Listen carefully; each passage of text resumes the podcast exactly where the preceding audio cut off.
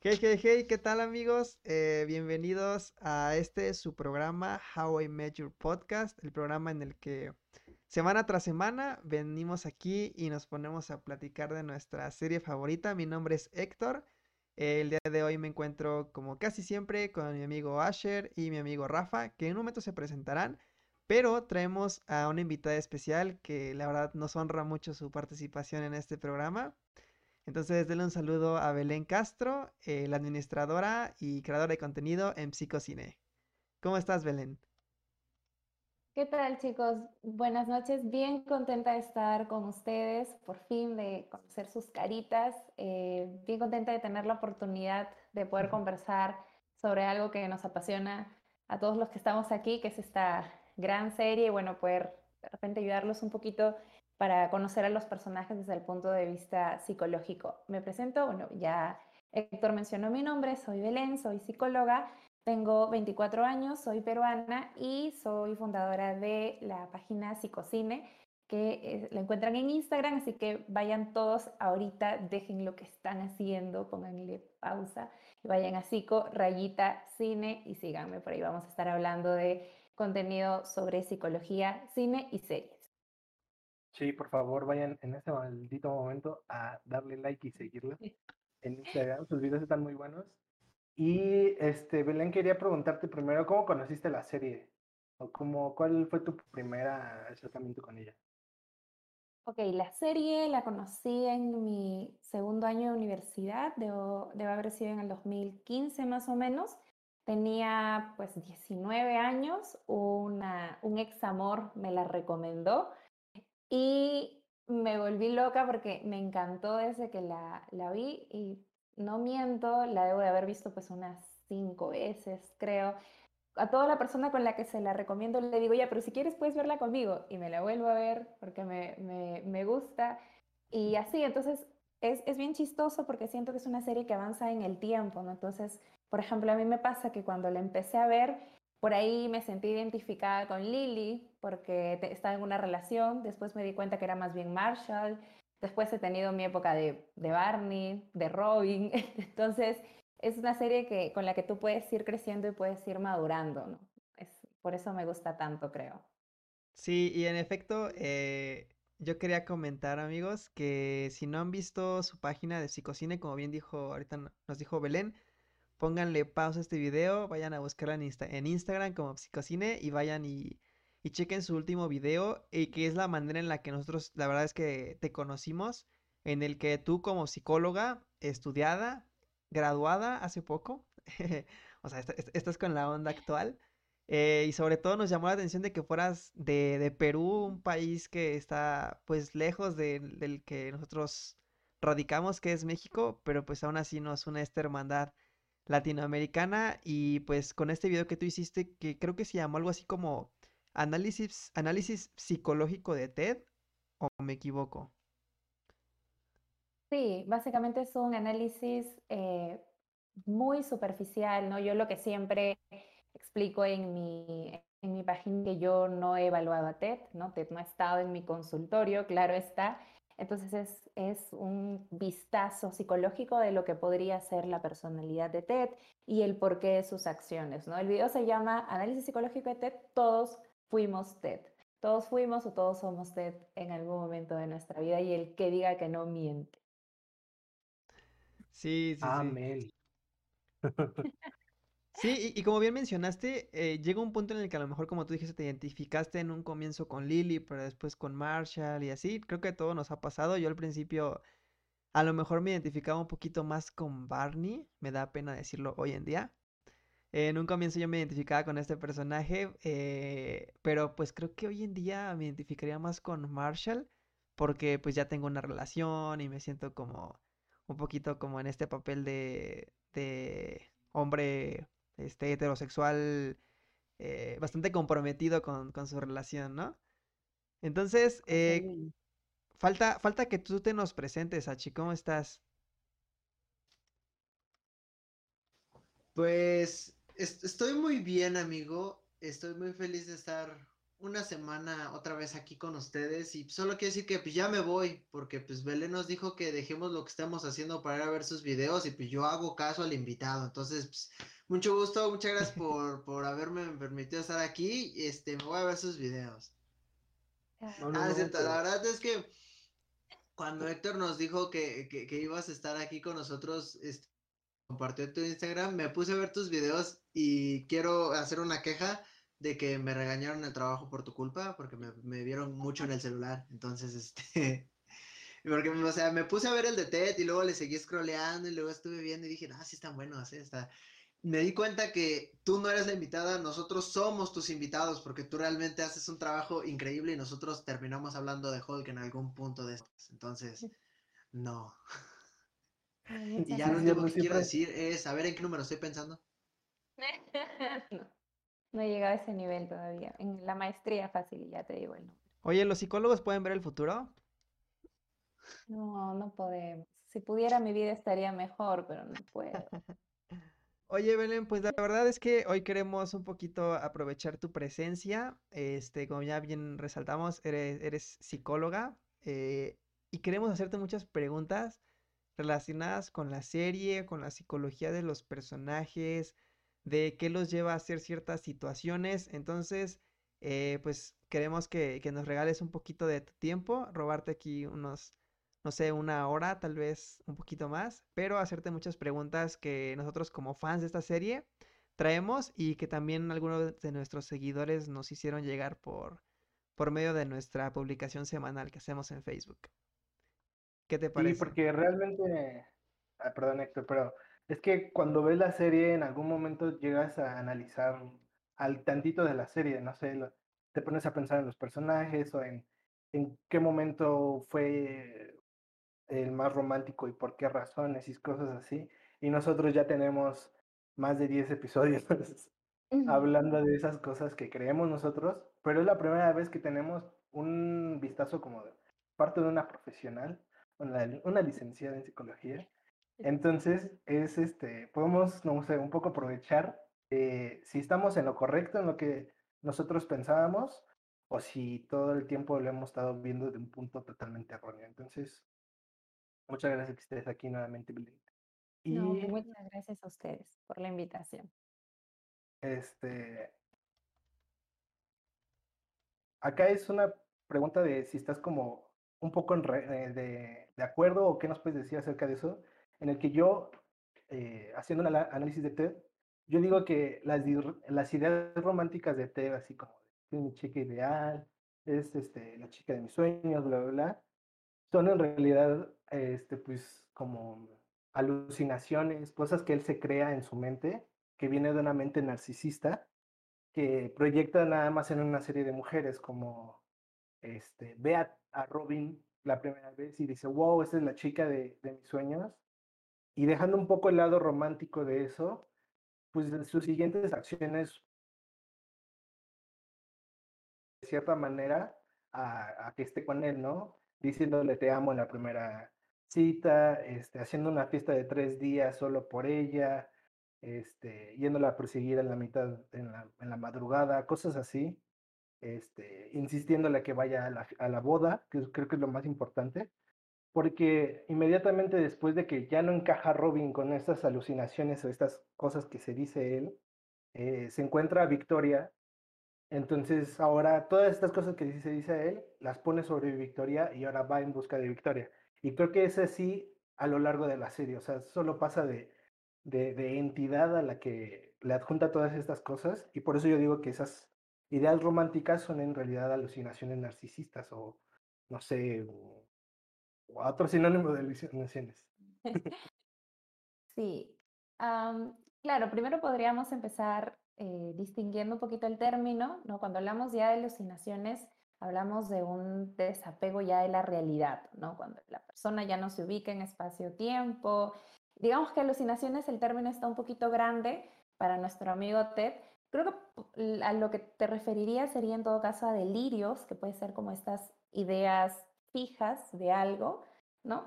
Ahora, un delirio es una idea equivocada de la realidad, ¿no? Es una creencia fija que yo tengo a pesar de que la realidad me demuestra todo lo contrario, ¿no?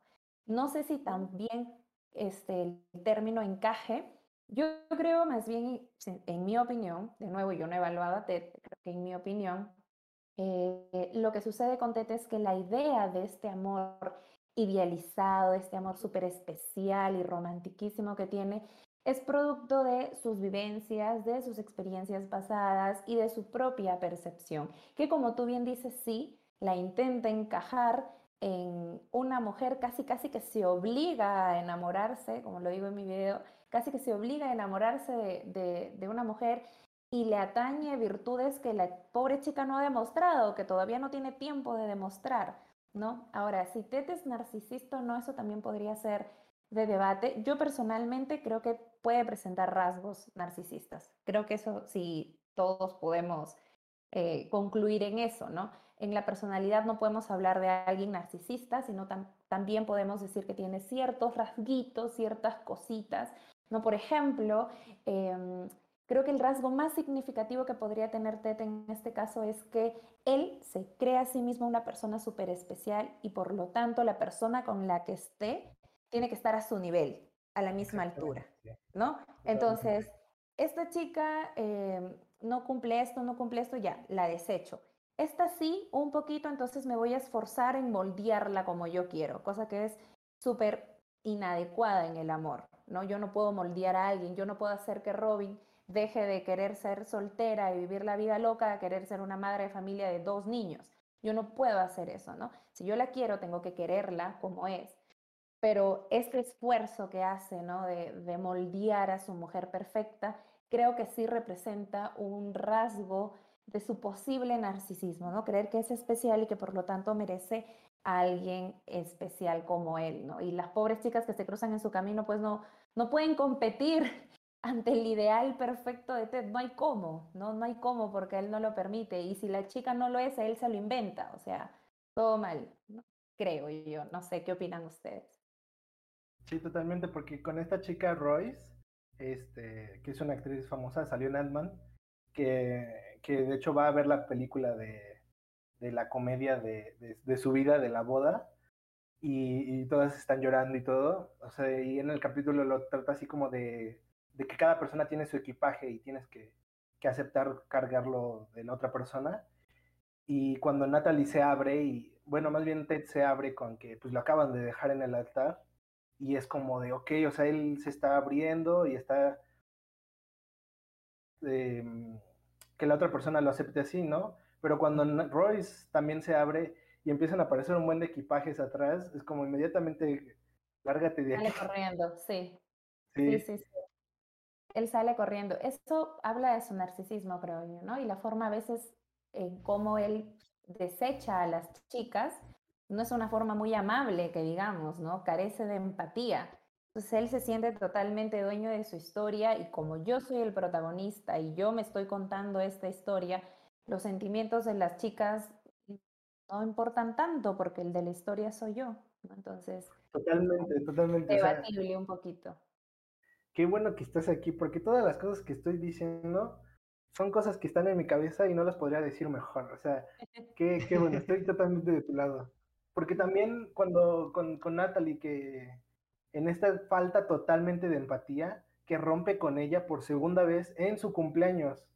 O sea, no se puede esperar ni una, ni una semana, ni un mes tal vez. O sea, le rogaste a esta persona porque volveras, que te diera otra oportunidad y vuelves a hacer lo mismo solo porque ya, ya no encaja en tu agenda.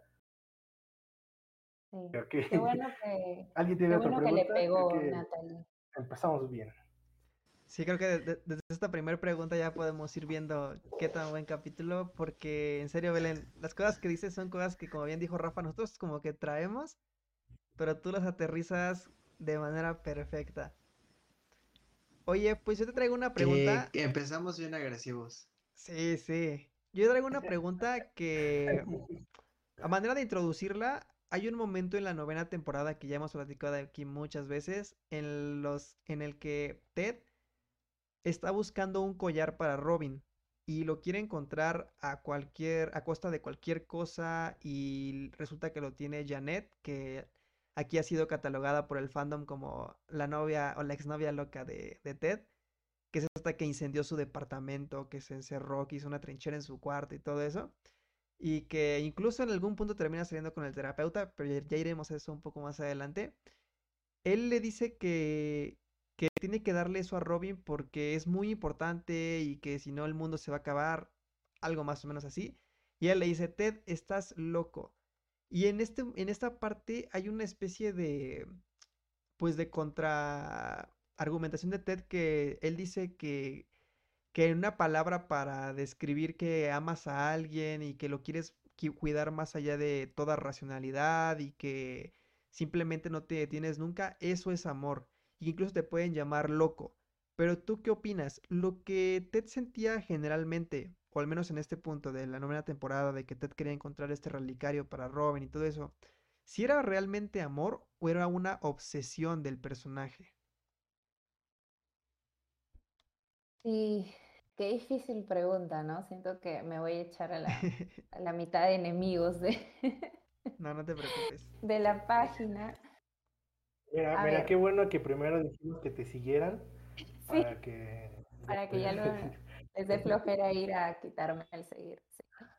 A- a- Pero, ahorita ya te dieron like, entonces, y follow, entonces, no te preocupes. ok, a ver. Ya, lo que pasa también es importante lo que les comentaba un poco, ¿no? Que el amor para Ted es, es esto, ¿no? Es el idealizar a alguien, es darlo todo por la otra persona, aun cuando ya no es tan conveniente. Y en el caso de la novena temporada ya no es prudente, ¿no? Porque, por obvias razones, Robin se está casando con su mejor amigo, nada más y nada menos. Ahora, de nuevo, vamos a hacer un poquito la distinción de las palabras, ¿no? Cuando hablamos de obsesión, es un poquito algo que raya ya con lo patológico. Sinceramente no creo que sea el caso de Ted. Creo que él tiene una visión un poquito deformada del amor, pero si nos ponemos a analizar la visión de Héctor, la visión de Rafiki, la visión de Ashley, mi visión del amor, todas van a estar un poquito distorsionadas porque son en base a nuestras propias experiencias. ¿no? Cuando hablamos de obsesión, eh, tendemos a cosificar a la otra persona, por ejemplo, ¿no? Y lo único que importa es que esta persona satisfaga mis, mis necesidades afectivas, sin importar las de ella. Y por ejemplo, vemos que Ted no es tanto así, ¿no? Ted tiene una relación mal que bien con Robin de amistad, o lo que ellos denominan amistad, porque también es cuestionable esa relación de amistad, pero ellos tienen una relación donde a Ted sí le importan los sentimientos de Robin, ¿no? Además, vemos que, digamos, durante toda la serie ha sido alentada por Robin en algunas ocasiones. Entonces, en, en algún momento ese amor ha sido correspondido. Y si él, digamos, ha intentado em, ayudarla con esto del relicario, creo que era, ¿no? El collar, sí, este que le tenía que dar a, a, ajá, a Robin en su Sí, boda, sí. es porque yo creo que él sí tenía un interés genuino de, de ayudarla o de conmoverla en este caso, ¿no? Porque bueno, si no, si mal no recuerdo, Robin le dice para que se vayan en la boda, ¿no? Y Ted es el que dice que "Mm, el perro porque él, él ha entendido finalmente que tiene que dejarla ir. Entonces, un obsesivo lo que hubiera hecho es vámonos ahorita y se la lleva en un taxi y se fugan, ¿no? Entonces, yo creo que al final em, del arco del personaje de Ted, él va entendiendo un poco que para empezar a hablar de amor tiene que ser correspondido. Y en el caso de Robin no lo era, o por lo menos no lo era del todo. Entonces, yo no lo categorizaría como una obsesión, creo que es la idea, como les digo, un poquito deformada de Ted del amor, pero que finalmente sí se vuelve adaptativa, ¿no? Y por eso es lo que vemos que, que Ted logra rehacer su vida con, con Tracy, con Tracy, y Robin hace lo propio también, ¿no? Esa es mi opinión, muchachos, no sé. No, la verdad es que su- suena bastante bien. Yo también estoy de acuerdo, digo, yo, yo no tengo esta, esa misma visión de, de, de Ted, pero del amor, pero creo que él realmente no era una obsesión lo que sentía, sino que realmente era un, un amor genuino. Pero gra- gracias por responder mi pregunta. Creo que ya es momento de que hablemos de lo pesado. Ya, ya hay que hablar de lo fuerte, ya hay que hablar del- del- de, del- de lo por lo que todos vinieron aquí. Vamos a hablar la mal de. Barney, claro que sí. Aquí tengo Ya vamos a dos comentarios. A ver. Tengo dos comentarios de. El primero es André, el. eh, ay, no, man, tienes un nombre bien feo. Te voy a decir André Correatas. Él dice, bueno, que analice la propuesta de Barney Robin y toda la manipulación detrás de ella. Y la siguiente tiene que ver con. Nos dice Son Paul Espinosa Vera. Me gustaría ver un análisis de Barney, así que yo lo voy a formular en una pregunta. En tus videos tú has dicho que no es este, no, no conozco, Barney en este caso no ha estado en mi consultorio, no lo pudiera describir bien, pero así, de primera vista, ¿cómo describirías a Barney? O sea, si te piden hacer un perfil psicológico rápido de él, ¿cómo lo describirías? ¿Y por qué es malo? ¿Y por qué es el peor personaje de la.? No, a ver. Ah, yo, yo creo que Barney o sea, va a estar un poco fuerte ya, y de nuevo no lo he evaluado, pero yo creo que Barney Vamos, es un sociópata. Sinceramente, aquí entre nos Wow. se está, está un poquito fuerte. Lo que pasa, he, he leído muchos, este, como muchas reviews cuando hablábamos de la serie, eh, que se escudan un poco en que lo que vemos es la versión de Ted, ¿no? Entonces, al contar la historia Ted, siendo, digamos, su principal rival por el amor de Robin, podría esto como, no sé, eh, aumentar las cosas que hacía Barney, exagerarlas un poco, hacerlas ver más, más feas, ¿no? Porque en realidad se pasa haciendo toda la serie cosas muy feas. Pero guiándonos tal cual de lo que, de lo que vemos en la serie, pues yo creo que sí era un sociópata. ¿Por qué? Porque su forma de comunicación principal es la mentira, muchachos. Y eso es uno de los signos de la sociopatía. La otra cosa es la falta de empatía.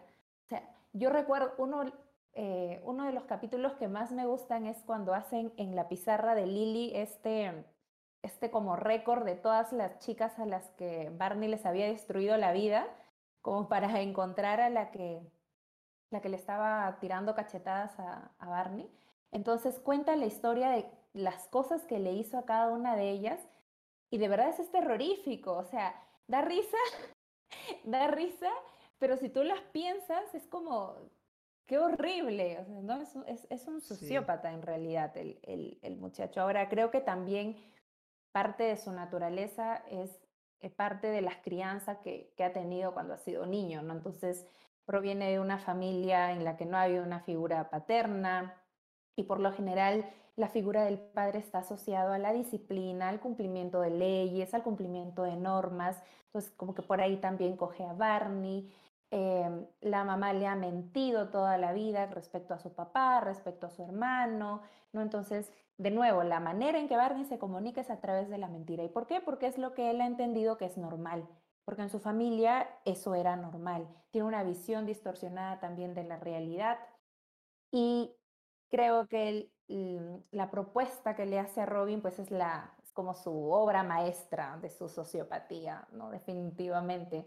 Él explota cada una de las inseguridades de Robin a su beneficio, ¿no? O sea, la hace dudar de- del valor que ella tiene, porque Robin es una mujer muy segura, ¿no? De, de su figura, de su valor como mujer, y la hace dudar precisamente de eso, le miente en la cara, aprovecha o explota esta amistad que tiene con Patrice, entonces todo mal, por donde lo mires, eso, eso no, no, no tiene salvación a mi parecer, ¿no? Ahora, obviamente tiene cosas buenas y vemos cómo intenta redimirse, pero eh, no sé, en la realidad, una en la vida real, una persona que tiene estos indicadores, pues es complicado de trabajar con ella, ¿no? Pero bueno, no nos olvidemos que es ficción también, ¿no? A mí lo que me ¿Crees, llama... crees que En- tan- el entonces, eh, hablaron los tres. Es que esto, esto está... Entonces, creo que la conclusión de su comentario puede decir, arriba Marshall, Barney es un pendejo. Es que yo quería comentar que está muy está muy intenso el voto de amor que le hizo Barney a Robin, porque cuando uno hace un voto de amor en, antes de su boda o durante la ceremonia esta de la boda, menciona cosas que son difíciles de hacer, pero por amor las hace. O sea, nadie dice, prometo siempre ver la tele, porque eso cualquiera lo podría hacer. ¿No? Uno promete cosas difíciles. Y, y Barney lo que le promete a Robin es, prometo serte honesto. Y es algo que en cualquier relación debería ser como ni siquiera una promesa, es algo normal, algo de cajón, algo básico.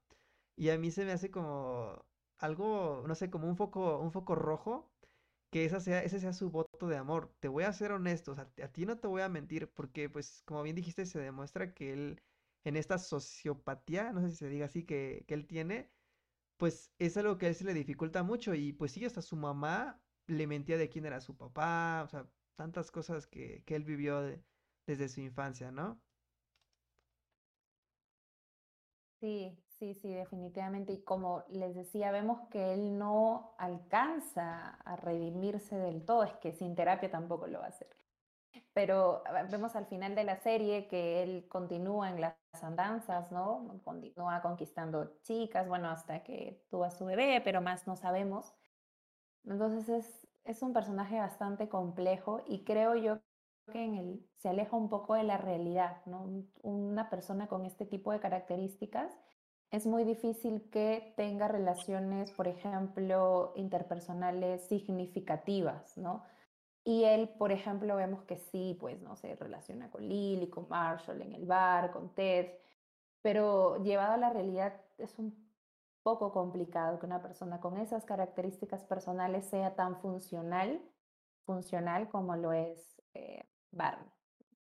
Sí, justo te iba a preguntar si que si no se salva un poquito Barney por pequeños de, eh, detalles que hace que son completamente pues empáticos, como cuando Lily se va a San Francisco y, y él que solo o sea, vemos ahí como un poco la dualidad de que Ted, una manera de ayudarlo es insultar a Lily y decirle que ya se pare del sillón. Y Barney es tomar acción e ir, este, que no es, le corresponde a él, hasta San Francisco, comprarle su boleto, regresar y, y ya todo. Por eso, por eso yo siento que Robin, digo, Barney, o sea, sí es un poco sociópata, sociópata perdón, pero siento que como que mm, se le perdona. Como que está como en la agujita, ¿no? Claro, yo creo que eso lo salva de ser un psicópata. Cuando hablamos ya de un psicópata es un ser mucho más manipulador, un ser que no puede tener relaciones interpersonales de ningún tipo, porque ya hablamos de un, de un factor ya genético, ¿no? Que lo hace ser así. Pero cuando hablamos de un sociópata tiene que ver más la crianza, es un poquito más estable, un poquito más adaptado a la sociedad. Entonces, por eso yo había pensado en él como sociópata. Además, yo creo que tampoco hubiera funcionado pues en la serie tener a un Barney todo el tiempo maldito, ¿no? O sea, no, no, no, nos hubiera dado, no nos hubiera dado drama. ¿Sientes que fue un poco de pedazo de guion esa parte? sí, yo creo que sí, la verdad, no, no, no hubiera funcionado de hacerlo malo completamente, ¿no? Si hubiera el villano. No sé, pero en Betty la Fea, Mario Calderón siempre fue malo de principio a fin y funcionó perfecto. Pues, ahí está, ahí te lo dejo en prueba. Ya. no sé. Yo soy hincha de Betty la Fea también, pero no sé si Mario era ah. tan malo todo el tiempo. También podemos Era malo todo el tiempo. luego vamos a hacer el, el podcast. eso lo veremos. el podcast de Betty. la Me encanta la idea. Ya, ya le entré. Ese perfecto. Yo ya estoy dentro. No, eh, la verdad es que yo quería mencionar un poquito de, de Barney. Era mi personaje favorito al principio y creo que el de todos. Pero poco a poco más me fue cayendo mal, o sea, que era de otra vez tu existencia me caga, pero siento que ya el momento en donde dije detesto a Barney, no lo quiero volver a ver en mi vida, cuando está con, creo que es en el capítulo de, no me acuerdo cuál es el capítulo, pero cuando está hablando con, con, eh, con Ted, este Barney, Ted le está diciendo, no, pues no hagas esto porque Robin le va, no le va a gustar y que no sé qué. y este Barney termina diciendo, yo soy el que se va a casar con ella, no tú, así que no te metas. Eso fue así como de, pues una parte de mí decía, sí entiendo, porque todavía tienes miedo de que este compa siga enamorado de ella, pero al mismo tiempo es de te está dando un consejo útil, cállate el hocico. O sea, simplemente me molestaba mucho eh, el simple hecho que dijera eso, ya de ahí en más fue de cállate, eres un pendejo, te odio. La verdad es que su, su personalidad me, me, me, me, enoja. Ya después de que la vi la segunda vez, ya, ya sabiendo que lo voy a detestar, los pequeños momentos, como dice Rafa, que es, que es una persona decente, por así decirlo, son cosas que al final de cuentas no son la gran cosa, es, es decencia humana, podríamos ponerlo de esa forma, como ir a buscar a Lily yo creo que ya a cierto punto no es de tu, de tu incumbencia, pero al mismo tiempo es, te importa tanto tu amigo que harías eso por, porque esté bien. Personalmente con un miembro de este podcast, del cual nombre no voy a decir, pero simplemente es eso, o sea, son, son cosas normales que una persona debería de hacer siempre. También me disgustó mucho fue cuando dijo que, que, quemó la Playbook, pero en realidad no la quemó, la tenía todavía ahí o que la había destruido. No me acuerdo qué exactamente qué es lo que hizo, pero que mintió con respecto a de la Playbook. Es de, en primera, ¿por qué tener una Playbook? Es completamente asqueroso. Él es guapo, no necesitaba mucho. O la lista de las, de las personas que nos ha costado. Con fotos y videos. no es normal. O la semana y el mes perfecto que hizo, que se puso de, objetivo. sí. Sí, por eso es, un personaje un tanto contradictorio, por eso le digo, creo que también ahí hubo mano del guion. Un, poquito ya está hablando de qué tú, qué, qué piensas que pasó en el futuro. ¿Crees que este, cambió por completo Barney al tener este, a su hija y tener que criarla? o que, no sé, repitió las mismas pues carencias que él tuvo en su niñez un poco. Sí, difícil porque a diferencia de los otros personajes, digamos que, que pudimos ver como un poco más de cerca en qué andaban, ¿no? Pero ellos solamente nos, en el caso de Barney, nos dijeron que, bueno, que ya iba a tener su bebé y más nada, ¿no? Nos, no supimos un poco más de información quizá. No es por nada, pero yo creo que sin terapia estaba difícil para Barney, porque no, no había, digamos, durante el tiempo de la serie no había podido este, desechar del todo estas ideas, estos patrones que ya tenía instaurado, el modelo de familia que tiene. Recuerdo el capítulo que me dio mucha risa, pero después dije, qué loco, cuando le pagó a una familia para hacerse pasar por su familia tú lo piensas, tú lo piensas en frío y dices, ¿qué?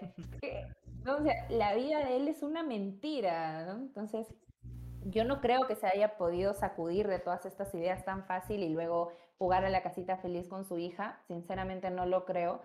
Eh, vemos también que el matrimonio con Robin fracasó, que seguía conquistando señoritas, ¿no? Jovencitas. Entonces, yo no creo que la estabilidad, sinceramente, le haya durado mucho tiempo, así como iba el asunto. No lo sé. Ojalá me equivoque. No sé. Así que la lección aquí es, vayan a terapia, por favor. Sí, por favor, vayan a terapia. Vayan a terapia. ¿Qué, problemas, qué problemas en la serie? Digo, ese es un gran tip. Creo que hoy en día está mucho más sensibilizado este tema de gente, vayan a terapia porque neta cambias completamente. Y yo te quiero preguntar, ¿qué, ¿qué hubiera cambiado en la serie? ¿Qué problemas se hubieran evitado? Obviamente muchísimos y la verdad, si todos los personajes fueran a terapia, quizás no tendríamos serie, no, no, no, habría historias que contar, obviamente. Pero tú, ¿qué, qué, qué cosas importantes, problemas fuertes de la serie crees que se hubieran podido haber, ah, no digo evitado, pero a lo mejor solucionado eh, si los personajes hubieran ido a terapia, que pues es algo que, que evidentemente es, es algo muy recomendado, ¿no? Sí, varios, ¿no? Y como tú dices, no tendríamos este, serie. Ahorita se me viene a la mente, eh, por ejemplo, Robin. Si Robin hubiera tenido relaciones afectivas más estables, no tuviéramos serie, no, tuviéramos el rollo de Barney Robin durante toda la, durante toda la serie, ¿no? Durante las nueve temporadas. Creo que, por ejemplo, eso, el, temita que tenía Robin con su papá, eh, que es muy marcado durante la serie, ¿no? Es em, importante porque hay teorías, bueno, las teorías psicoanalíticas, que explican un poco que las personas escogemos a nuestra pareja según nuestras figuras paternas, ¿no? Nuestro papá y nuestra mamá. Eh, no, no del todo, no es calcado, pero siempre hay cositas que se nos hacen muy familiares y que reconocemos en otra persona y que nos llaman la atención. Entonces tú dices, ah, esto, es, se me hace conocido, se me hace cómodo. Entonces inició una relación. Y vemos qué es lo que tenía un poco em, Robin, ¿no? ¿no? Esta dificultad para establecer relaciones afectivas duraderas, con responsabilidad afectiva. Ella era una mujer más de relaciones superficiales, Em, creo que es por la relación que tenía por sus papás. Hay una teoría que es muy interesante en, psicología, que es la teoría del apego, y que habla de que el vínculo que nosotros establecemos con nuestros padres los primeros años de vida va a determinar las relaciones que tenemos a futuro, afectivas y con nuestros amigos. Entonces, tú piensas, pucha, ¿cuántos nos han fregado la vida? Porque es, es así, eso es un calco, ¿no?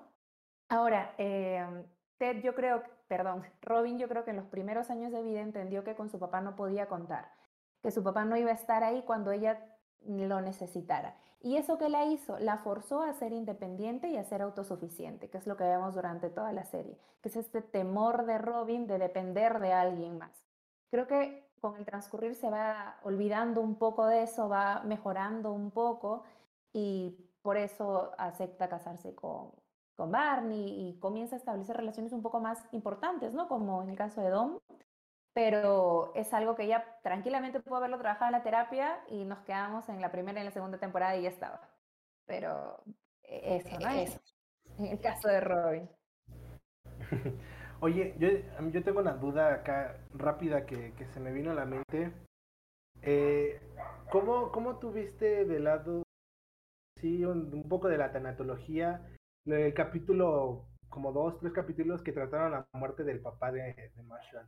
O sea, ¿te gustó como, no sé, la manera en la que trataron su muerte o algo así? Porque en la opinión de muchas de la gente que le, la comunidad de, de How de Latinoamérica, está muy recalcado que ver esos capítulos justo cuando tuvieron una pérdida importante, algo así, como que les dieron un poquito de aliento. Este, aparte de pues, poderte reír, un poquito de, esperanza eh, pues, del futuro. Sí, son unos de mis capítulos favoritos. Tengo muy marcada la escena de, de Marshall y Lily en la puerta del bar cuando le comunica la noticia. Eso. Ah. Y, y, la serie te venía alimentando la relación que tenía Marshall con, con, con su papá, ¿no? Entonces, como que te duele más el golpe. Entonces yo creo que sí, la trataron de una forma, me parece muy respetuosa y, muy, muy bonita, a pesar de ser una comedia, ¿no? Uno no pensaría que un tema así se podría tratar también en una comedia, pero creo que lo hicieron. Luego con este rollo del último mensaje en el celular y, y Marshall haciendo su, su, parrilla en el cementerio y, y notando la importancia que ya su papá ya no está, pero que le queda lo que aprendió de él y le queda lo que él fue entonces, es, a mí me parece maravilloso la forma en cómo la trataron y creo que sí, como, como tú dices, puede ser una herramienta eh, para alguien que está atravesando un momento así. Muy, muy bonito. Sí, a mí me, me gusta mucho. Eh, para cambiar un poquito más el tema, a mí algo que siempre me pareció muy curioso, no sé si ya hablaron de esto en lo que no estuve, pero desde el punto de vista psicológico, Belén, ¿nos podrías ayudar por ¿Por qué Kevin específicamente tenía una fijación por sus pacientes? Lo vimos con Robin, lo vimos con la ex de, de Ted, o sea, tú como psicóloga, ya recién graduada, me gusta recalcar eso porque es algo muy, muy bonito de compartir. Entonces, como psicóloga recién graduada, ¿qué traía Kevin en su cabeza para hacer eso? O sea, estaba mal, le estaba faltando su ética, obviamente, pero, o sea, psicológicamente hablando, ¿qué tenía de raro eso? O sea, ¿Cómo está la onda ahí? Era su Pésimo. Sí, puede ser. puede ser. Pero sí, malísimo, malísimo lo de Kevin. En, en psicología, cuando hablamos en, en, psicoterapia, hay un término, no sé si les, les, sonará conocido, hablamos de transferencia y de contratransferencia. Cuando hablamos de transferencia es este paciente que comienza a proyectar sus emociones, sus sentimientos en el terapeuta. Y cuando hablamos de contratransferencia es este terapeuta que corresponde a esas emociones al paciente. Esto no ocurre porque el terapeuta sea churro, sea, o sea guapo, o me guste, o sea bacán, sino que es un fenómeno inconsciente más bien, que el, el paciente proyecte sus, sus inseguridades, sus temores, sus traumas en una figura de autoridad que él piensa que le va a resolver el problema. Entonces, no es, no es una situación consciente en que el paciente diga, no, pues es que este me gusta su forma de ser y me voy a enamorar de él. El problema es que hay psicoterapeutas que no tienen muy clara esta situación. Es importante que un terapeuta, así como da asesoría psicológica o brinda atención psicológica, también pase por un proceso terapéutico él, personal, donde resuelva sus temas, sus conflictos, una cosita por aquí, todo, en general lo que le suceda, ¿no?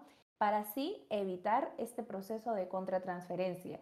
Lo que hizo Kevin es fatal, ¿no? Porque no solamente se dejó llevar por, este, por, esta, por esta contratransferencia y se dejó ser, sino que luego establece relación, o sea, mal, horrible, ¿no? Lo que, lo que tuvo que haber hecho definitivamente él, ¿no? Un, un terapeuta eh, normal, ético, es identificar esta situación, yo veo que mi paciente está sintiendo esto y peor aún, yo estoy correspondiendo a estos sentimientos, pues dejo la atención terapéutica, lo derivo a otra persona y me olvido de él. No es que como yo ya lo derivé, ahora sí ven y nos casamos, no, sino que tiene que haber un proceso todavía de despeje, de despeje. En, algunos terapeutas dicen años en que yo no tengo que saber nada de mi paciente para corroborar finalmente que sus emociones, sus sentimientos sean verídicos y no por un proceso de transferencia. Eso debió haber hecho Kevin, pero es una serie. Sí, y, de hecho, ahora que, bueno, que, que, anunciamos que íbamos a contar con tu presencia y todo esto de la, de que, de la psicología, justo yo tenía dos, bueno, hubo dos personas, una de ellas es Luis Alberto Quiroz Ortiz, este, y otra persona fue, Brenda Gabriela, que sí, justamente nos pidieron que te preguntáramos por, o que te pidiéramos un análisis de Kevin y su interacción con los personajes, porque sí, o sea, no anduvo con una de sus pacientes, que fue Robin, anduvo con dos, que después fue Janet, que ya mencionamos que la conocemos como la exnovia loca de, de Ted, entonces quizás anduvo con más, no lo sabemos, y sí, eso, e, eso sí, sí da un poco de, da mucho que pensar sobre su profesionalidad. No, y no solamente de su profesionalidad, sino también de sus características de él, ¿no? De personalidad. Puede que se me ocurre ahorita, no sé, un complejo de mesías, ¿no? Que son estas personas que, que todo el tiempo quieren ayudar y salvar a los demás, aún en luchas que no son suyas. Entonces, puede que eh, por la personalidad que tenga Kevin, enganche siempre con este tipo de chicas que, según él, necesiten ayuda y necesiten sanar, necesiten curar y que yo con mi amor y mi devoción las voy a curar y las voy a salvar. Puede también que ese sea una razón. Oye, pero una pregunta que ahorita no, traíamos planeada para hacerte como tal, pero ¿tú piensas que una, alguien que es psicólogo tiene una mayor facilidad para, para llevarse bien con su pareja, en esas cuestiones del amor, de las relaciones y todo eso, por eso de que pues un psicólogo entiende a las personas, las escucha y todo esto. ¿Eso hace que un psicólogo sea una buena pareja eh, en, tu, en tu experiencia, en, tu opinión? No. a mi parecer. Y te, voy a, y te voy a explicar por qué. Porque. sus poderes de psicólogo. Nosotros, es que nosotros podemos conocer la teoría, sea, no sé, pues una teoría de control de emociones, de manejo de la frustración, de lo que tú quieras. Pero em, en la teoría, ¿no? En la práctica intervienen muchísimos más factores. Interviene nuestra pareja, la dinámica de nuestra relación, mis factores personales, si yo estoy llevando o no llevando un proceso terapéutico, porque como te digo, el ser psicólogo no nos exime de eso, a lo contrario, con muchísima más razón nosotros deberíamos llevar una atención psicológica. ¿Cómo voy a ayudar yo a alguien más si yo como persona no me encuentro bien? Entonces, yo no creo, sinceramente, que ser psicólogo sea garantía de ello. Creo que sí, en teoría, de nuevo, nos debería dar más facilidades, pero no pasa, ¿no? No, no es una ley, mucho menos. Ok. Es que es como ese chiste de, como de que a los psicólogos les da depresión, solo tienen que abrir su libro y, y estudiar, ¿no? Ese capítulo. Mentira. Si fuera tan fácil, imagínate. En trampa, leen la mente, entonces no es justo. No, ya, ya, Ya, ya, algo ya nos aclaró no, que eso no, que, que eso no. No ocurre. Ah, perdón. Creo que Eso es no, en el no estaba, perdón, bueno, Que, que en la maestría. Entonces- la maestría. en la maestría. Oigan, y hablando de, de, de personas mal, este, este, este, este, ¿cómo se dice? Psicológicamente mal. No, no sé, no, no lo supe pronunciar bien, pero bueno, este, ya hablamos de Barney, ya hablamos de Kevin. Hay que hablar de otra persona que está mal de la cabeza, que sería Scooter. ¿Nos podrías dar un, una, una forma de describir a Scooter? Porque es tan raro, o sea, se terminó casando con el doble de su amor, el amor de su vida, o sea, ¿qué tan mal tienes que estar de la cabeza el para hacer eso? Lily, Por ¿no? favor, ¿podrías ayudarnos? Claro. Tomando el, el ejemplo que dijimos hace rato, creo que en el caso de Scooter sí podríamos hablar de una obsesión. ¿no? Ahí sí cumplen los criterios, me parece, de manual, ¿no? El hecho de que él no pudiera continuar su vida, porque todo el tiempo estuvo... Está este capítulo, que es uno de mis capítulos favoritos, donde Lily practica con el cerdito de Barney para poder este, ya quitarse de la vista a Scooter y no puede, entonces él todo el tiempo le espera, todo el tiempo la añora, todo el tiempo está esperando la oportunidad. Creo que en este caso sí debe- hablamos de, de una obsesión, además es a largo plazo, ¿no? Yo creo que es, falta muy poco para que Scooter la secuestre o algo así. Creo que Lily corrió riesgo mucho tiempo y nadie se dio cuenta. Sí, ya Scooter tiene otro tipo de patología un poco más compleja. Ese sí estaba loco. Sí, ese sí está loquito. Además es curioso por cómo inicia, perdón, por cómo inicia su relación, ¿no? Pero si recuerda, creo que Lily lo obliga a estar con ella. Ajá. Entonces es como más creepy todavía. ¿Qué, qué traumas tendrá por ahí él con su figura de autoridad? Con... E incluso a cambiarse el nombre, porque su nombre en verdadero no es Scooter. Pero, pero lo entiendo, creo que, creo, creo que puedo identificarme en cierto punto con él porque a él le mama que lo maltraten. Al principio le gustó que lo maltratara y que le dijera, ahora eres mío. Va, cámara. Le pasó a Norby, también le dijeron, ¿tienes novia? No, pues ahora la tienes. Igual, yo me siento identificado, me mama que me traten mal, no sé por qué traigo yo. Entonces, es, Ya, a terapia, pasa, por sí favor, pasa. A terapia, a terapia. Les voy a No, es que, es que sí pasa. Mi, mi tipo, mi, mi tipo de, de, de chica favorita en un anime es el género de tsundere. Dice mal, pero tiene su lado tierno. El tipo que a mí me gusta. Que te trate mal, pero después te trate bonito. Eso es lo que... ¿Cómo es tu mamá? No, mentira.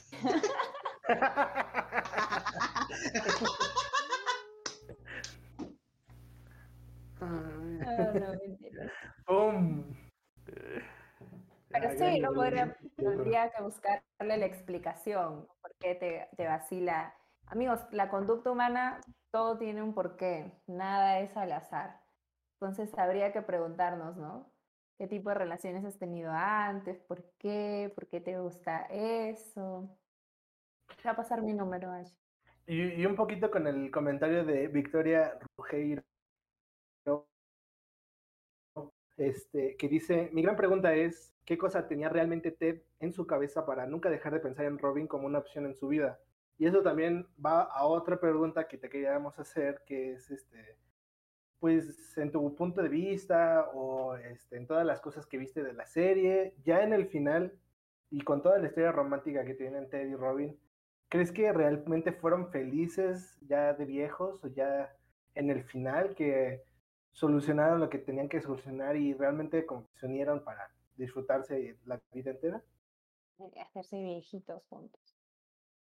Ya, respecto a la primera pregunta, ¿cuál era? Perdón, me concentré en la segunda. Así ah, que, ¿qué Ted que tenía en la cabeza para... Ah, ya, ya, ya, ya, Sí, yo no creo que, de nuevo, no creo que te tenga una patología, ni mucho menos, ¿no? Creo que ellos tienen, ellos tuvieron un duelo no resuelto, o sea, ellos nunca se dieron espacio luego de terminar su relación de pareja para, para crecer por sí mismos, el, espacio, poner tierra de por medio cuando tú terminas una relación. Todo lo contrario, ¿no? Y creo que es em, Victoria la que le dice eso, ¿no? Que sus relaciones anteriores no funcionaron y es porque Robin siempre estaba ahí. Pues tú no puedes pretender em, superar del todo una relación pasada si siempre la, la, ves. Y no solamente la ves, sino que ellos tenían una relación de amistad bastante profunda, ¿no? Entonces todo el tiempo eh, Ted le estaba contando las cosas que pasaba con sus nuevas parejas a Robin y Robin hacía lo mismo, entonces no podíamos esperar ahí que, que sanara la relación. Eso es una, entonces la otra también yo creo que siempre la consideró como opción porque sinceramente lo era, o sea, era una opción Robin en la vida de Ted.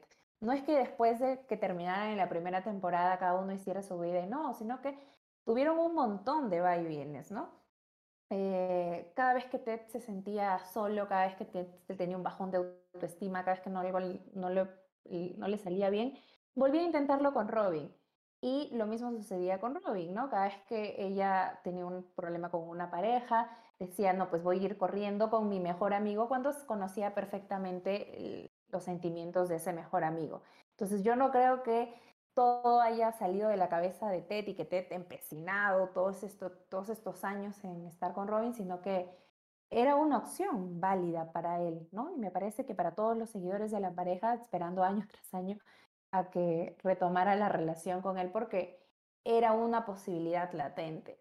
Ahora, si ellos fueron, fueron felices juntos, habría que evaluar Em, las circunstancias de esa nueva relación. ¿no? En mi video yo comento un poco de lo que para mí es el amor y creo que tiene que ver mucho con las circunstancias.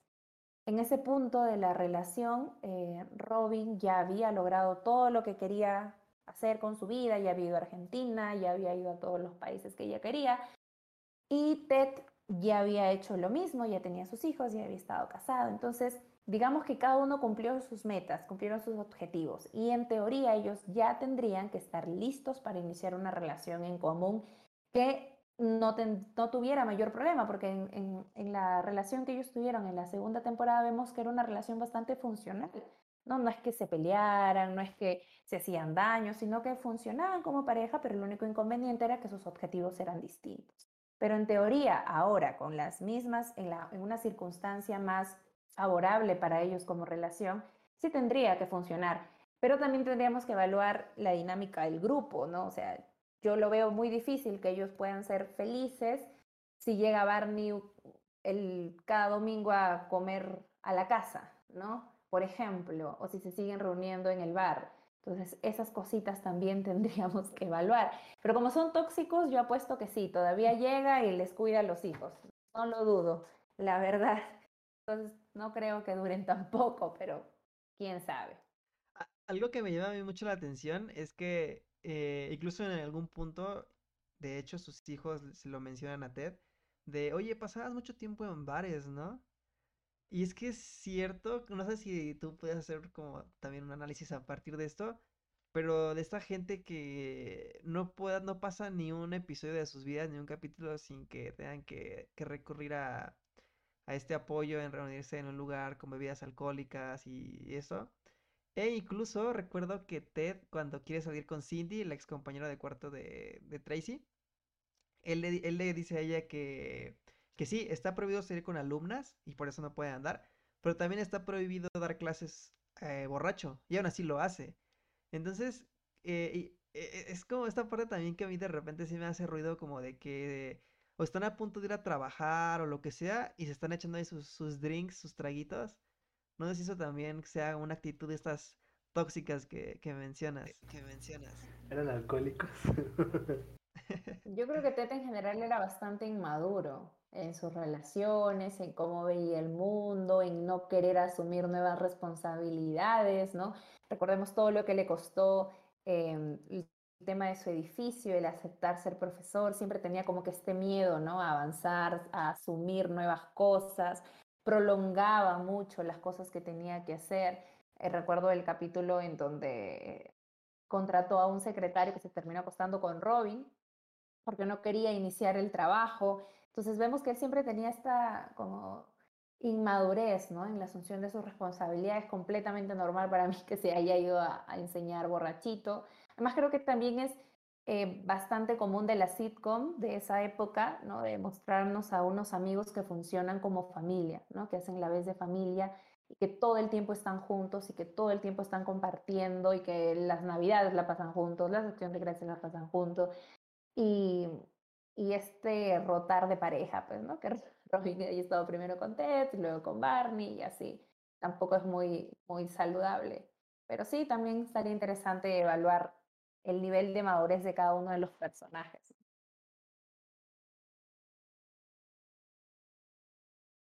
Específicamente de, de, de, de este, vas a mencionar de la madurez. Yo quiero preguntarte algo, ¿qué exactamente ¿qué tan podrían considerarse Marshall y Lily tóxicos? Porque tienen muchas actitudes entre los dos que son tóxicas. No estoy hablando de Lily con los demás o Marshall con los demás, sino entre el núcleo de pareja de ellos dos. ¿Se podría considerarse tóxico? ¿Es una relación hasta cierto punto dañina? ¿Podrías explicarnos un poquito sobre eso? Sí, yo, ellos son bastante dependientes uno del otro, ¿no? Y Ted eh, ironiza bastante sobre eso, de lo, de lo dependientes que son. Yo no creo que en su caso sea un problema, porque de nuevo ellos son bastante funcionales como pareja, han encontrado muchas estrategias, por ejemplo, el de la, la de la pausa, un montón de cosas que ellos tienen que hace que su relación funcione. Creo que el primer quiebre definitivamente es cuando Lily se va y ahí podemos más o menos evaluar un poco el nivel de dependencia que tenía ella, que es que una semana o un mes antes de casarse se da cuenta que no ha hecho nada con su vida más que ser la novia de, ¿no? Entonces ella reevalúa un poco y creo que esa pequeña crisis que es completamente normal en los matrimonios, sobre todo hablamos de esta, ellos creo que llevaban algo de 10 años juntos antes de que se casaran, entonces hay una crisis de los tres años, hay una crisis de los diez, entonces yo creo que ellos están en esa crisis y tuvo resultados positivos para ellos porque pudieron reevaluar cómo iba su relación y cuando Lily volvió de, de San Francisco se dedicó a cuidar niños, a, a, ser maestra de, de niños, pero también se dedicó a la pintura, también eh, fortaleció su relación con, con, Robin, porque hasta eso ya no tenía muchas amigas, es lo que ella decía. Entonces, yo creo que esta pequeña crisis les sirvió a ellos como pareja y les dio gasolina hasta la siguiente crisis, que fue la de cuando ella se iba a ir de viaje, no recuerdo dónde, bueno, a Europa, en la novena temporada, ¿no? No me parece un problema. ¿Perdón? Ah, perdón, iba a decir Italia. Nada más. Sí, Sí, sí, sí, sí, cuando se fue a Italia. Entonces, eh, no creo que eso haya sido un problema. Creo que sí, bueno, ¿no? Algunas discusiones, pero para que su relación no funcione, no. A mi parecer, no. Boom, Marshall y Lily se salvan. Marshall y Lily es mi pareja, goals de toda la vida. Yo... pero nadie como Estela. Estela y Tony. Goals. Uh, esas eran relaciones. Tony hizo películas millonarias. ¿Qué hizo Marshall? Nada, nada. Solo ser juez. Oigan, pues ya estamos este, en vísperas de, de hacer la cerración del programa, de cerrar el programa. Eh, ¿Ustedes tienen una, alguna última pregunta que, que hacerle a Belén o, o voy con ya con la última? Yo voy con una. Yo quiero hacer una rap. Sí, sí, adelante. Ah, adelante. Perdón, no, perdón, amigo, perdóname. Estás muy guapo el día de hoy. Eh, no sé si ya lo, lo, lo comentaron en lo que no estuve porque tenía problemas de internet. Era ¿Qué tan cierto es que escogemos este, nuestras parejas con, este, relacionadas a nuestros padres? ¿no? Es que algo, alcancé a escuchar, pero no sé si ya la, ya la preguntaron. Sí, ya lo habíamos comentado un poquito. Eh, hay una teoría, sí, me imagino lo han escuchado, el complejo de, de Edipo y de Electra, es de la escuela psicoanalítica, que dice algo así, ¿no? Que tendemos a, bueno, primero que eh, desarrollamos sentimientos de, afecto, de amor hacia nuestros padres, pero ya de un amor romántico, ¿no? Y por eso mismo luego tendemos a escoger parejas con características similares a ellos porque proyectamos estos sentimientos sobre nuestras parejas. Eh, yo particularmente creo que sí, no sé si tanto como una visión psicoanalítica estos sentimientos amorosos hacia nuestros padres, sino más bien el hecho de que el entorno en el que nos criamos lo es todo y por lo tanto nosotros nos acostumbramos y nos sentimos cómodos a este entorno y es completamente normal que cuando crezcamos y establecemos relaciones amorosas busquemos estas mismas circunstancias a las que estamos tan acostumbrados, las que se nos hacen tan cómodas, ¿no? Y alguno podrá decir, no, es que mi papá es alcohólico y mi pareja no es alcohólica. Ya, pero de repente tu papá es autoritario y tu pareja también lo es. De repente tu papá no expresa sus emociones y tu pareja tampoco. Entonces, siempre hay alguna que otra cosita que nos puede recordar a nuestra principal figura de referencia, que suele ser nuestro papá. Y en la serie lo vemos, o sea, eh, clarísimo el, lo que hablábamos hace rato, ¿no? Las relaciones que tiene Robin, eh, como Marshall, por ejemplo, y Lily, este, la mamá de Marshall y Lily son pelirrojas, no lo sé, yo creo que sí hay. La serie lo retrata en alguna forma. Y eh, leía hoy día, volviendo a ver la serie también, eh, en el caso de Marshall y de Lily, ¿no? Eh, Lily se queja de su papá que es un poco responsable, que ha estado ausente, pero si tú evalúas al papá de Lily y a Marshall, tienen muchísimas cosas en común. Los dos son graciosos, los dos son tiernos, a los dos les encantan los juegos. Entonces, como eh, Lily niega las características que no le gusta de su papá, pero sin embargo ha encontrado otras en Marshall. Es así. Fíjate que no lo había pensado, pero eh, en la serie mencionan que Marshall es como experto en jugar, eh, es experto en juegos de mesa y cuando juegan con Victoria en la primera temporada, incluso le dicen a Marshall, no, no, tú no juegues. Es más, si quieres tú inventa un juego de mesa, pero no juegues porque siempre nos ganas.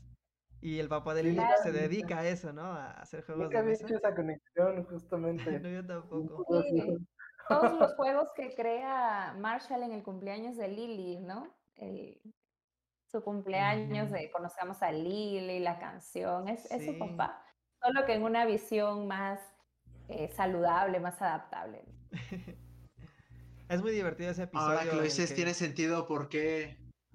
Ah, perdón. Yo que... Eh, continúa, amigo. Eh, es muy divertido ese episodio en el que ven a, a su pareja como si fuera su papá y que Lily ve a su papá, pero Marshall ven, ven Lily a su papá vestido con, con la pijama rosita. De y eso es bien interesante, por ejemplo, porque en el caso de Marshall, eh, su papá es una figura, digamos, más representativa para él que su mamá.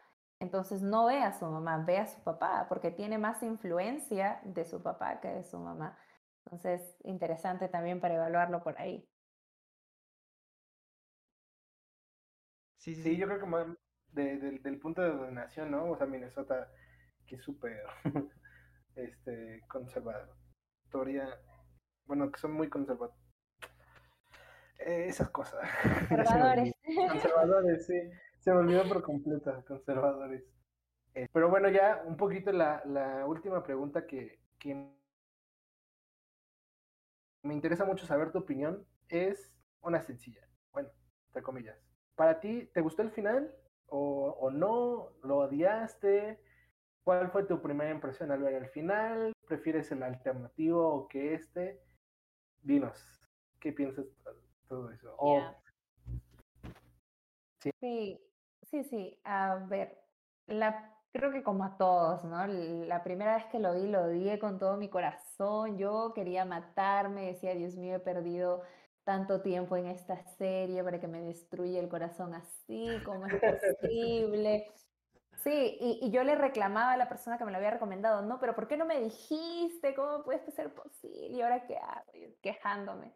Pero sí me ha pasado, y creo que es la vida en general, que con el transcurrir del tiempo, de los años, he ido más entendiendo la situación, ¿no? Y como lo mencionaba en mi video, yo me quedo con, con la alternativa de que la vida es así, ¿no? Y, y las circunstancias lo son todo en nuestra vida. Yo puedo querer una cosa, pero en ese momento no se me va a dar porque no es el tiempo y tengo que esperar o tengo que ver la forma y creo que eh, Ted finalmente logró salir de ese bucle que tenía con Robin y rehizo su vida con, con Tracy, pero finalmente él no decidió.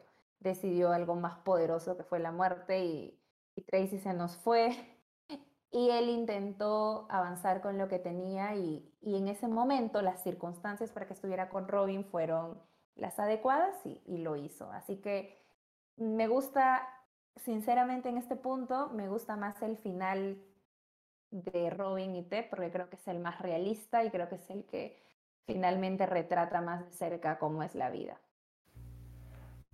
Sí, igual nosotros. O bueno, yo también, eh, cada vez que creo que igual les pasa aquí a todos escuchando y haciendo esto que terminas de ver una serie que te gustó mucho y al verla, o sea, con el final, si estuvo bueno, ¿no? Te deja como un vacío de, ¿ahora qué hago? Le dediqué un buen de tiempo, ya no tengo nada que ver, todavía te quedas pensando en, en el final, en todo lo que pasó. Y eso a mí me pasó con, con el, cuando vi la por primera vez el final, me quedé así como, oh, qué poco de pasar. Y yo tenía tantas ganas de, de contarle a alguien que, que pues, así nació la página, ¿no? Pero justo estoy, estoy en sintonía contigo que, que es así la vida, que es una ruleta y puedes estar abajo en el siguiente momento pasar algo súper, súper feo y estar en el punto más bajo de tu vida. Y sí, igual, creo que aquí estado los tres, ¿no? Que nos gusta el final. Por algunas cosas sí, pero por otras no tanto. Eh, pero lo que sí es definitivo es que uno no termina How I Met Your Mother. How I Met Your Mother termina con uno. Eh, oye, eh, Belén. Fíjate que hay una serie que se llama Friends que, que muchos usan de comparación con How I Met Your Mother. lo siento, lo siento. Es que hay un episodio que me da mucha risa que, que no puedo no mencionarlo, que conocen a un psicólogo y les da miedo porque todo el tiempo sienten que el psicólogo los va a analizar y les va a decir cosas de, de su personalidad, de cómo son y todo eso. Entonces yo quisiera cerrar con esto. ¿Tú qué piensas que es esa, ese perfil o esa personalidad de la gente que es fan de esta serie de How I Met Your Mother? ¿Qué tenemos o qué tiene la serie que hace que nos guste tanto, que nos enganchemos, que, que nos hagamos tan, tan fanáticos de, de este programa de televisión? Que aunque ya acabó, ya pasaron los años, nos sigue gustando. ¿Qué está mal con nosotros? Sí, sí. Fíjate qué, qué interesante pregunta. Nunca me la había hecho, nunca me la había formulado. Em, ahorita lo, lo, que puedo hacer para responderte es tratar de pensar en los amigos que conozco que la han visto y que, podríamos tener en común todos, ¿no? No lo sé, la verdad. Yo creo en general que How I Met Your Mother es una serie que te invita mucho a la reflexión, creo. ¿no? Que todo el tiempo está con frases súper que te quedas así de, brother, ¿qué estoy haciendo con mi vida? La frase, la frase de soltar el pasado, de, no sé, de, estoy segura que ella está tratando de llegar lo más rápido que pueda. Entonces es como, todo el tiempo, todo el tiempo está cuestionándote, ¿no? Las ideas que tienes. Entonces yo creo que ese podría ser algo, podría ser algo en común que tenemos, ¿no? De repente que somos muy reflexivos, que nos gusta darle vuelta a las cosas. Para empezar, eso es una característica porque la hemos visto muchas veces. Entonces no soltamos, no, podemos dejar ir algo. Eso podría ser también algo, ¿no? Bueno, no sé, la verdad, habría que hacer un estudio y pasarle un instrumento a la gente que ha visto How I Met Your Mother. pero Creo que puede ser algo así. sí. Vamos a reunir unas 15 mil personas para hacerles un, un O cuestionario. sea, Ese, ese puede ser el instrumento de la maestría. Sí, el tema de maestría, justo iba a Eso decir puede ser, eso. sí, ese puede ser tema, wow. Hacemos un formulario. reunimos a toda la banda Por favor. Y ella le lee la mente. Y ya. Yo les paso mi instrumento. Oye, Belén, pues muchas gracias por habernos acompañado esta noche en esta, en este programa que la verdad me atrevo a decir que es de mis favoritos. Ah, creo que aprendí muchísimo. Es la Sí, primera vez que, que no nos ponemos nada más a hablar y decir, pues a mí yo pienso que tal cosa. Creo que es la primera vez que sí aterrizamos muchas ideas, cosa que a veces no hacemos. Entonces, la verdad me voy con un muy buen sabor de boca de este episodio. Eh, haciendo unos pequeños anuncios, pues ya saben, gente, em, que nos encuentran eh, todos los viernes en la noche, alrededor de las 7, eh, para esta transmisión a través de YouTube. Y después nos pueden escuchar por Spotify, por Google Podcast y algunas otras plataformas de audio que sean de su preferencia. Eh, nos pueden encontrar en Facebook como How I Met Your Mother Latinoamérica, lo mismo en la página y lo mismo en el grupo, lo mismo en YouTube y en Spotify como How I Met Your Podcast. Sí, Eh, Belén, por favor, recuérdanos. ¿En exacto, dónde te Belén. podemos seguir? ¿A dónde pueden en ir a verte? Eh, todo. Por favor, stop. Pongan. ah, no, todavía no. Primero lo digo, después le ponen stop. Vayan a Psico Rayita Cine en Instagram. Estoy por ahí. Subimos videos todas las semanas de em, el enfoque psicológico de algunas películas y de algunos personajes de series. Así que vayan si les gusta el mundo del cine en general y de las series. Por ahí nos vamos a estar viendo. Grabo videos como loquita todas las semanas. Y yo feliz, feliz de haberlos acompañado, chicos. He pasado muy bien. No, muchas gracias. es Sí, la. Es primera sí. vez. Es la primera vez que alguien inteligente viene aquí. Sí. Que- que alguien estudiado. Bueno, sin, sin Ah, insultar a cierto. nuestros demás invitados Ah, también. Héctor Rocha, Héctor Rocha. Ah, sí. Héctor- señor Héctor Rocha. es Solo Héctor Rocha, los demás son unos pendejos. Héctor Rocha es el chingón. O sea, los demás valen verga. Ella, es la- ella y Héctor Rocha han sido los mejores. Sí, Nos de- deslindábamos de los comentarios de H y Por favor, él se hace responsable. Sí, eso. Y les Es decimos. que vayan a. ajá. Ah, bueno, bueno. que, este, una vez más, muchas gracias, Belén. Felicidades por todo lo que estás haciendo y mucha suerte con tus proyectos y también nuevamente felicidades por tu recién título de licenciatura en psicología. Gracias, Muchas felicidades. gracias, gracias. Un abrazo hasta Perú desde México. A ti y a toda la Igual, gente igual. que, que nos escucha. eh, no sabemos muchas veces de dónde son, pero pues les agradecemos por, por dedicarle una hora de, de su semana aquí a escucharnos y, y esperemos que se le haya pasado muy bien tanto como nosotros. Entonces, hasta luego amigos. Hasta luego, nos Adiós. vemos.